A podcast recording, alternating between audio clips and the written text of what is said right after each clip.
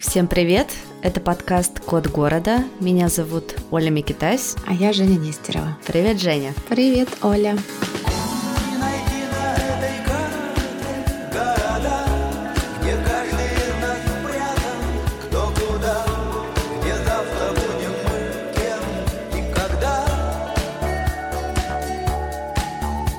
Как ты себя чувствуешь? Какие у тебя новости? Чувствую себя, ты знаешь, значительно лучше в последнее время. Думаю, с чем это связано. Скорее всего, с тем, что я начала пить антидепрессанты. Угу, скорее всего. Да.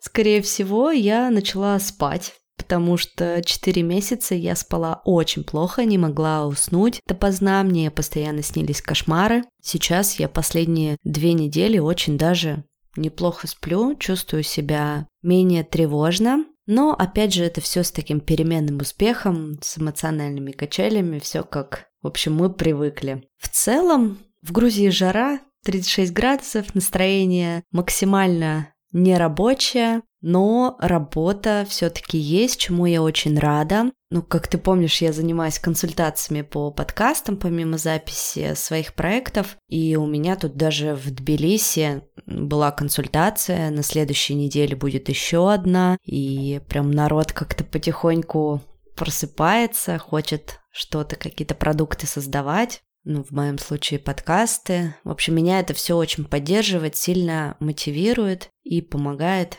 жить дальше, верить, что когда-нибудь это все закончится, и все-таки мы снова сможем с чистой совестью, знаешь, сказать, что я счастлив, я живу свою счастливую жизнь. А что у тебя? Расскажи еще, что у тебя с подкастами? А, я уходила на каникулы, я месяц отдыхала, 14 числа мы запустили новый сезон с моей командой моего основного подкаста «Нормально же общались». Он попал сразу на главную страницу Apple, верхнюю плашку. Как ты знаешь, что для подкаста это просто топ-топ-топ. Кстати, наш с тобой подкаст тоже держится на главной странице. Не на таком, конечно, пока классном месте, но все равно он там есть в подборке про города. Это тоже очень приятно. На самом деле вот такие вещи для каждого подкастера – это тоже то, что очень сильно мотивирует. Ну и я также продолжаю работать над новостным подкастом, который у меня очень много забирает энергии, но я не планирую его бросать потому что я его очень люблю. Кстати, если вдруг вы не слушали наш выпуск с Димой Колезевым, он был самым первым в этом подкасте. Тогда еще Дима не собирался никуда уезжать с Урала. Ты знаешь, даже интересно послушать и посмотреть, как полгода назад мы еще даже не представляли, как изменится наша жизнь и что все это все эти изменения, переезды вообще не входили в наши планы. Сейчас Дима живет в Вильнюсе. Такие вот дела. Давай уже, делись своими новостями. Новостей у меня много. Есть одна самая важная новость. Я в прошлом, по-моему, уже подкасте, да, уже обмолвилась, что у меня сейчас смена статуса происходит. В общем, мы расстались с Андреем, с мужем, с которым прожили 12 лет. Вот, у нас есть дочка. Сейчас я забираю Лизу из школы, из гимназии, и мы переходим на онлайн образование. Вот сегодня мне уже дали доступ к личному кабинету, будем изучать устройство онлайн-образования. Это, конечно, не просто, я думаю, будет даваться, но других вариантов у нас пока нет, поскольку мы не знаем, кто где вообще и как будет жить. У нас есть только договоренность о том, что Лиза будет жить и с мамой, и с папой, и где-то мы можем вместе оказываться и жить вместе. Но так или иначе, как было, уже не будет. Поэтому вот, ну, это как бы такие две главные новости. Я тоже занимаюсь с психологом и с психоаналитиком, обложилась всеми специалистами и остановила свою коучинговую деятельность и менторскую, потому что, ну, самой бы нужно, да, разобраться сначала в том, что у меня происходит, чтобы не фонить с другими людьми. Я это дело пока остановила, но в целом я сейчас чувствую такое не прилив сил, но, наверное, более стабильное состояние, нежели оно было у меня там в мае и в апреле. И поэтому я думаю, что я возобновлю в скором времени и очень надеюсь, что найдутся проекты, такие социальные проекты с задачами и целями, которые связаны с социальной жизнью в нашей стране, и я смогу быть им полезна, как трекер, ментор, да, или как коуч, но это уже как коуч я работаю с персонально с людьми, вне зависимости от того, чем они занимаются.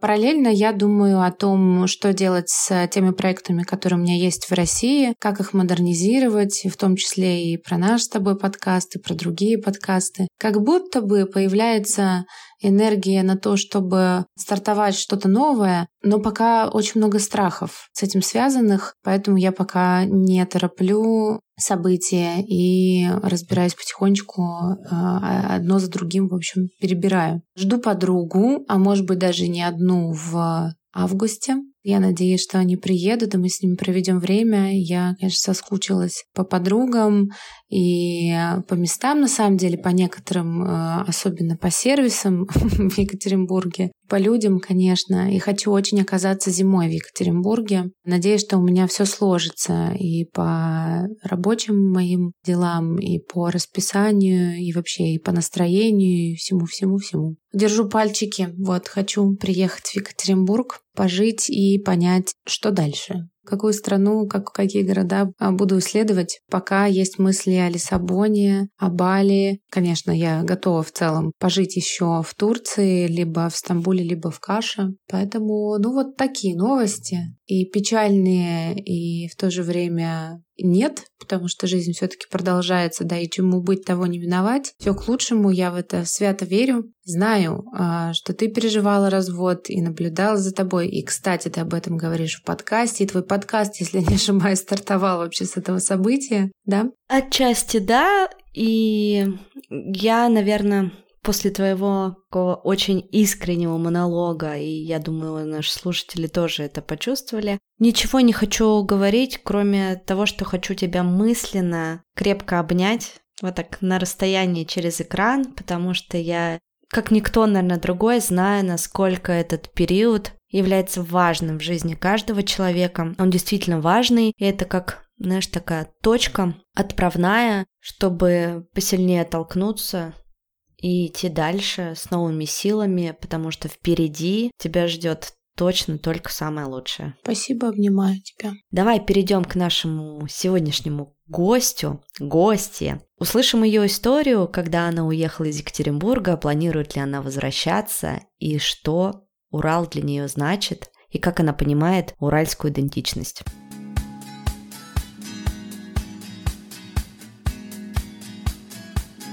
У нас сегодня в гостях наша хорошая знакомая, хорошая Аня Елисеева. И когда я у Ани спрашивала, как тебя, Ань, представить, мы коллегиально э, решили, что хорошим таким конвенциальным ответом будет Аня стилист. На самом деле Аня, конечно, э, имеет э, довольно много социальных других ролей, качеств, интересных историй, через которые могла бы себя презентовать. Ань, можешь рассказать о себе чуть больше? Вот как ты вообще вообще обычно э, себя представляешь в компании новых людей? Ну, вот так и представляю, через мучения какие-то. Ну вот, Жень, ты себя как представляешь? Очень сложно.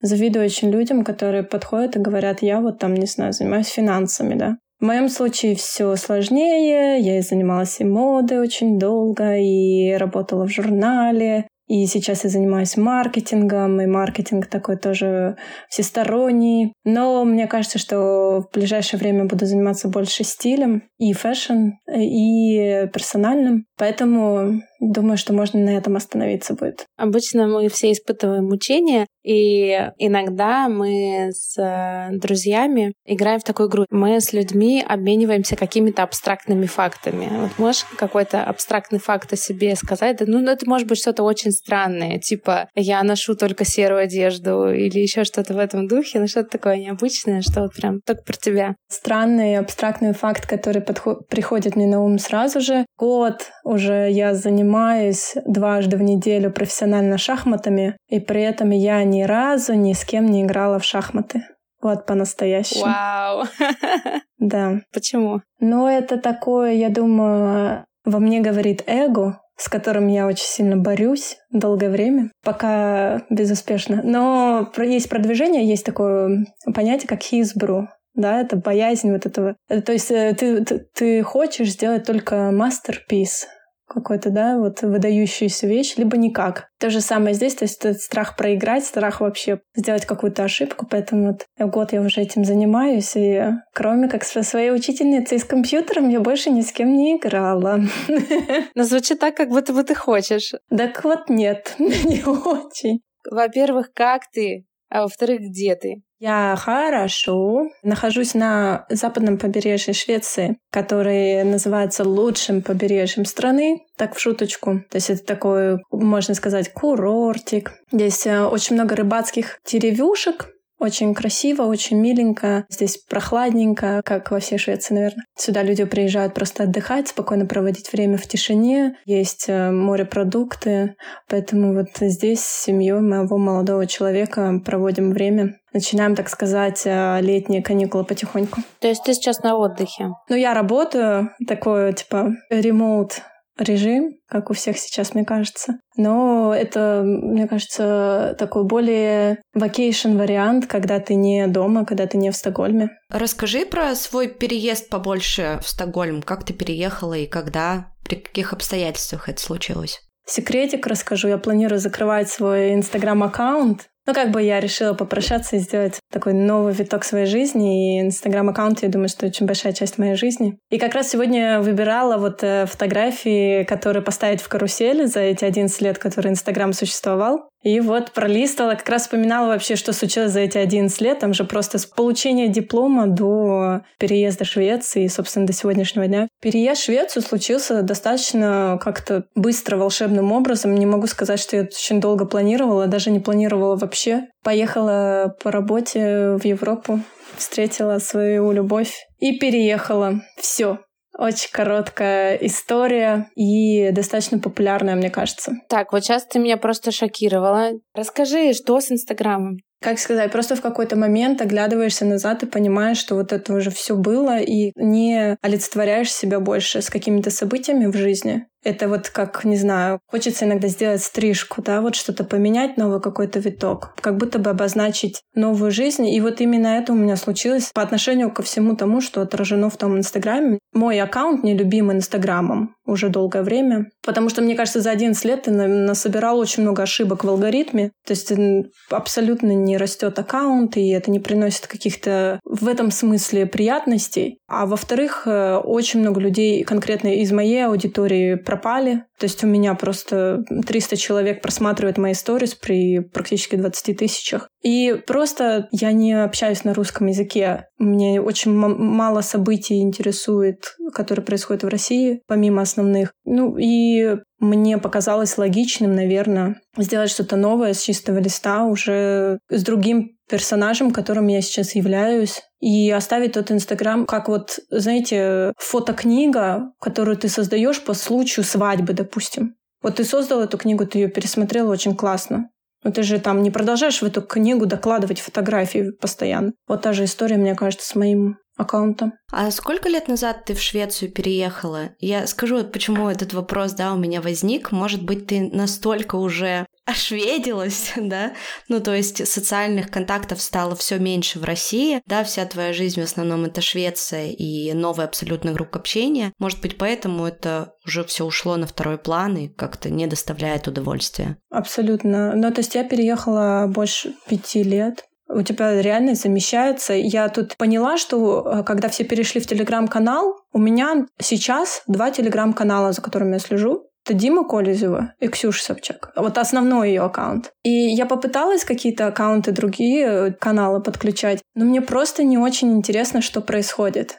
Поэтому абсолютно, да, меняется как бы реальность, и ты уже не подходишь в предыдущую, и все. Уже последние, наверное, два года назад вот была вот эта непонятка с языками, потому что аудитория у меня 50 на 50, и постоянно кто-то недоволен каким-то из языков. Ну а сейчас э, у меня уже нет необходимости по-русски вообще выражаться, поэтому Мне кажется, что это логично просто перейти на английский уже и бог с ним. Я вчера об этом думала, о том, что мы довольно быстро ко всему привыкаем, и как будто бы чем больше событий с нами случается, таких эмоционально потрясающих нас, э, таких для нас значимых и серьезных, тем быстрее и тем как будто бы меньше времени нужно для того, чтобы привыкнуть к каким-то новым обстоятельствам и к новой жизни. То есть для меня сейчас тоже, я не так давно живу за границей и не могу сказать, что я здесь навсегда. Конечно, это тоже какое-то временное решение для меня. При этом я могу сказать, что вот как бы даже абстрагировавшись от всех обстоятельств, да, которые сейчас происходят в нашей геополитике, я не могу себя одеть уже в ту реальность. Вот прошло буквально пять месяцев, а я уже понимаю, что костюмчик-то уже не по фигуре. Я уже даже не представляю, как это. Ну, то есть жить так же. И мне от этого грустно, с одной стороны, а с другой стороны, ну реально, все течет, все меняется, и как бы то ни было, люди привыкают к разной жизни, к каким-то хорошим моментам и обстоятельствам, и данностям, и, и к нехорошим, которые мы интерпретируем как хорошие и как нехорошие. Какие эмоции ты испытываешь насчет того, что ну, ты заканчиваешь такой важный, возможно, да, для себя, наверное, важный, все таки 11 лет. это такой большой кусок осознанной жизни. И Инстаграм — это проект. Вот какие у тебя эмоции вообще на это? Что ты испытываешь? На самом деле грустинка, если она и есть, то она добрая, какая-то такая больше ностальжи, потому что очень хочется уже начать скорее-скорее новое, новое, новое. И планов очень много, и я улетаю в Европу сбывать свою одну из мечт. И вообще новая жизнь, вот она мне уже началась, и я очень долго ждала, когда этот этап случится. Поэтому уже хочется поскорее не то что забыть, наверное, это будет как-то неуважительно по отношению ко всему, что со мной случилось, сказать забыть и выкинуть. Но вот уже вот просто хочется спасибо большое, раскланяться и э, развернуться и пойти дальше. Ну вот, еще по отношению к тому, что то, что осталось в России, мне тоже, вот Женя сказала, мне тоже близки эти мысли, но мне кажется, они у нас еще в таком зачатке, потому что мы, ну, не так давно переехали, да, то есть прошло всего там пять месяцев, это еще ничего. Ну и плюс у нас статусы такие непонятные.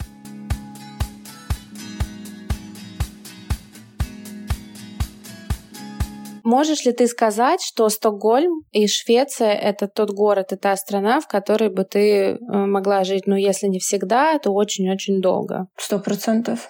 Потому что ну, это очень комфортный, высокий уровень жизни, я считаю. Как бы я бы с удовольствием, э, я все жду паспорт свой. Получив такую возможность скорым, безлимитно жить и путешествовать по Европе, допустим, или жить, я вот никогда не была в Америке тоже, что удивительно. Я бы, конечно, пожила еще где-нибудь, потому что мне кажется, что человек, да, вот он, когда живет где-то, учит языки, вот это наполняет вообще личность как губку. И надо эту возможность использовать. Ну, это я, конечно, так думаю, не все так думают. Но если допустим, в какой-то момент я решу, окей, я хочу большую семью, я хочу, не знаю, осесть где-то, то Швеция — это один из вариантов, конечно. Плюсы, которые прям ты выделяешь Швеции, и, может быть, минусы, если они есть. Я думаю, что я назову один, один главный плюс, который отзовется каждому русскому человеку сегодня. Это безопасность в завтрашнем дне, уверенность в завтрашнем дне, отсутствие я не могу сказать, что отсутствие бюрократии, но вот просто свобода, она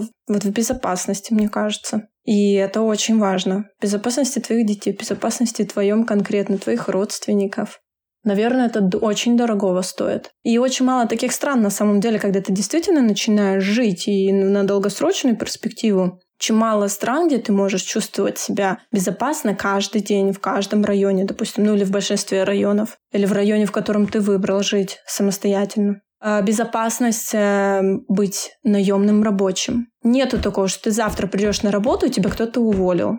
Это невозможно в Швеции. То есть, если тебя приняли на работу, очень сложно тебя уволить. Это я не знаю, что должно случиться в России увольняют за то, что ты э, подписан, сами знаете на что, или там любишь кого не надо, допустим. Думаю, что это одна из таких важных причин для меня по выбору места жительства сейчас. Практически все, или, наверное, даже все, с кем мы говорим об этом, выделяют безопасность как, ну, такой прямо первый базовый критерий, который, ну, сто процентов должен быть, иначе я даже, ну, просто не могу думать о том, что я могу жить здесь. Что еще ты подразумеваешь под комфортом? Ты несколько раз сказала, что здесь жить комфортно. Вот что это конкретно для тебя? Так интересно, просто мне кажется, что понимание, понятие безопасности у людей очень разное тоже. Я сейчас пытаюсь вспомнить, какие у вас были раньше до этого страны, и я не заметила ни одной такой безопасной страны. Ну ладно. Э, по сравнению со Швецией, да, то есть все таки безопасность, разные понятия, мне кажется, люди вносят. В учете сегодняшних событий для некоторых безопасность то, что тебе ракета на голову не упадет, тоже же безопасность, да. Я немножко говорю о другой безопасности, когда она настолько как бы вся твоя жизнь ею пропитана до мельчайших деталей, когда сюда входит и ресайклинг, сюда входит и когда дети бесплатно в садике ходят. Вот такие вот вещи, да, то есть, наверное, ну и либо это синоним комфорта. Когда безопасность становится комфортом, вот. Никогда это жизненная необходимость, чтобы ты завтра проснулся вообще, а когда безопасность становится комфортом, вот.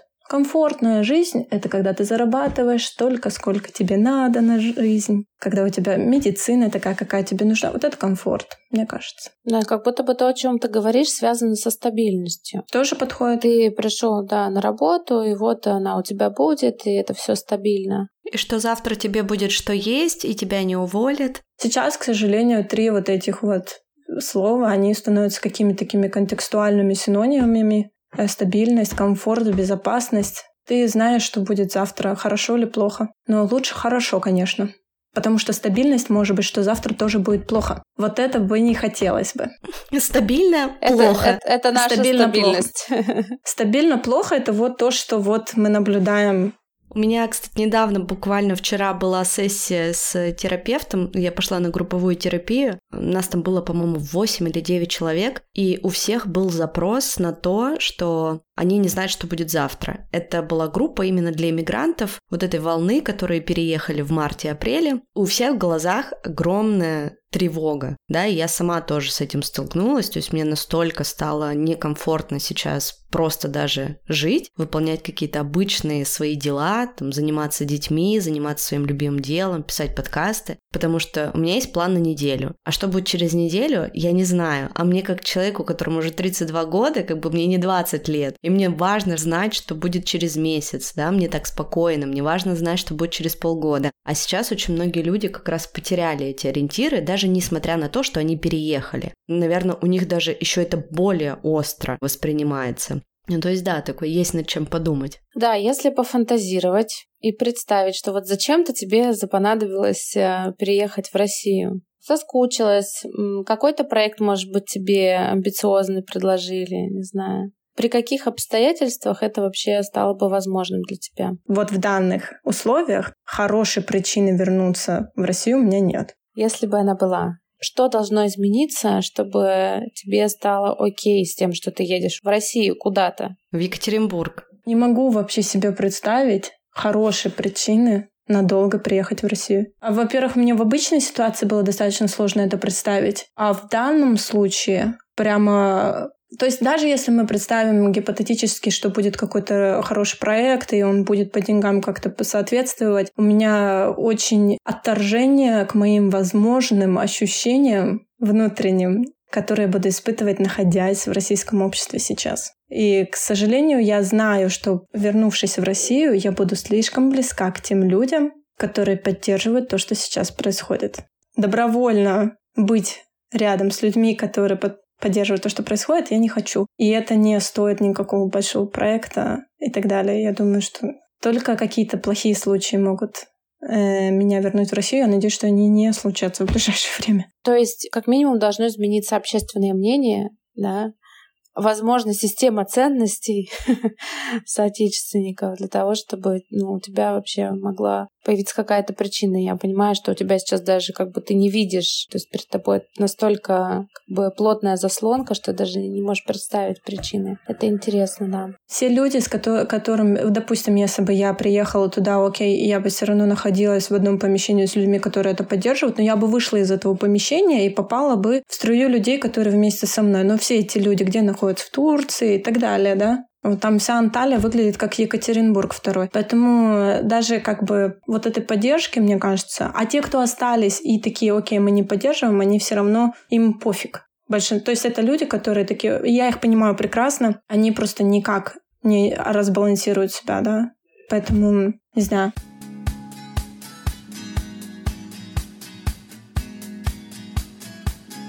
Давай перейдем к тому, чем ты занимаешься сейчас. Расскажи подробнее про свои проекты. Да, ты вначале упомянула, что ты занимаешься маркетингом. Ты работаешь где-то в шведской компании или, может быть, у тебя какое-то свое дело. Я помню, что ты продавала винтажную одежду. О, это было давно. Да, не занимаешься, да, больше этим?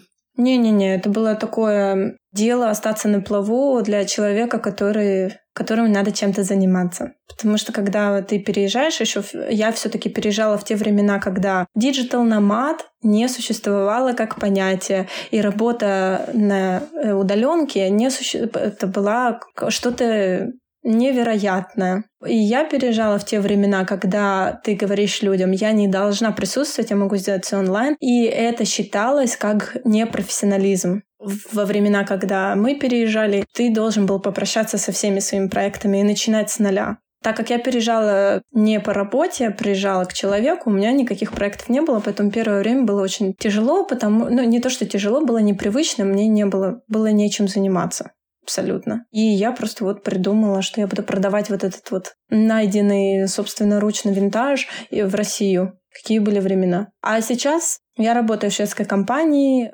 занимаюсь э, глобально социальными сетями и инфлюенсер-маркетингом на нескольких рынках европейских. Компания продает утяжеленные одеяла. И вообще миссия компании — это улучшить э, сон всех людей на планете. Я считаю, что это очень благородная миссия, и я стараюсь в этом как-то помочь. Миссия кайф. Такой важный вопрос. Мы все вокруг да около этого ходим. Как тебе сейчас быть русской вот в обществе, да, где самое важное — это человеческая жизнь, самая главная ценность? и безопасность, в том числе и счастье, и благополучие. Изменилось ли как-то мнение к тебе конкретно, да, вот как ты это переживаешь? Ну, давайте, раз мы уж начали говорить про работу, про нее продолжу. Мы работали с Озоном на общем собрании. Я узнаю, что мы закрываем Озон. А вообще ни слова, я, я единственная русская в компании. Не было ни слова в мою сторону, не, абсолютно. И более того, я помогала, мы отгрузили очень много утяжеленных одеялов на, на границу с Украиной. И немножечко там на э, юг Швеции помогли беженцам с детям с утяжеленными одеялами. Что потому что, ну, и надо было в, оде- в одеялах помочь, и они успокаивают тревогу и так далее. И вообще людям с какими-то вот синдромами вот этой тревожности, активности повышенной помогала, потому что единственный человек, который и понимаю украинский, и говорю на русском, и говорю на шведском, и говорю на английском, то есть очень много помогла вот именно в организации всех таких процессов. Более никак на мне это не отразилось. Единственное, что я старалась первое время избегать каких-то просто вот этих праздных обсуждений среди шведов по поводу того, что происходит в России, по причине того, что ни один швед, ни один иностранец не понимает, что чувствует русский человек. Человек, особенно который против этого всего, но им не понять не понять, что вот это такое, когда вот, вот такая фигня происходит. Блин, даже до сих пор это, конечно, все непросто. И я знаю, что очень многие э, рассказывали про то, как им было тяжело, потому что они русские, на них нападали там на улице и так далее. Все это прошло мимо меня, скорее всего, потому что я нахожусь в таком обществе, в котором это невозможно. Люди понимают, что я русская не по выбору, я никого не выбирала. Даже если и выбирала, то я не отвечаю за события, которые один человек сейчас делает с другой стороны. Вот. Единственное, что со мной такое интересное случилось, это я, так как э, сейчас возрождаюсь как стилист, немножечко освежаю свое портфолио и ищу фотографов, э, визажистов, с которыми, которым было бы интересно со мной поработать, просто for fun, для того, чтобы вот это портфолио вместе да, освежить. Очень много украинцев приехало сейчас, беженцев, которые также стилисты, визажисты, фотографы. И одна из девушек я нашла в Инстаграме, она только приехала в Стокгольм, и я ей написала, говорю, вот, давай поработаем вместе, на что она мне ответила, нет, я с тобой не буду работать, потому что ты русская. Это единственный вот такой, наверное, выпад в мою сторону, который абсолютно никак как бы мне хуже не сделал. В других случаях очень много поддержки, очень много понимания, очень много заботы со всех сторон. Но опять же, это, наверное, зависит от того окружения, где ты находишься страны, уровня интеллектуального твоего окружения тоже. Мне кажется, что это чем-то схоже вот так же вот с ЛГБТ, когда ты понимаешь, что ты, вот люди вокруг понимают, что это не твой выбор, это не твоя вина, ты человек прежде всего, а потом ты уже по паспорту вот русский. Мне кажется, русских больше ненавидят э, всего во всем мире только в самой России. Ну, а не где-то в других странах и реальных городах.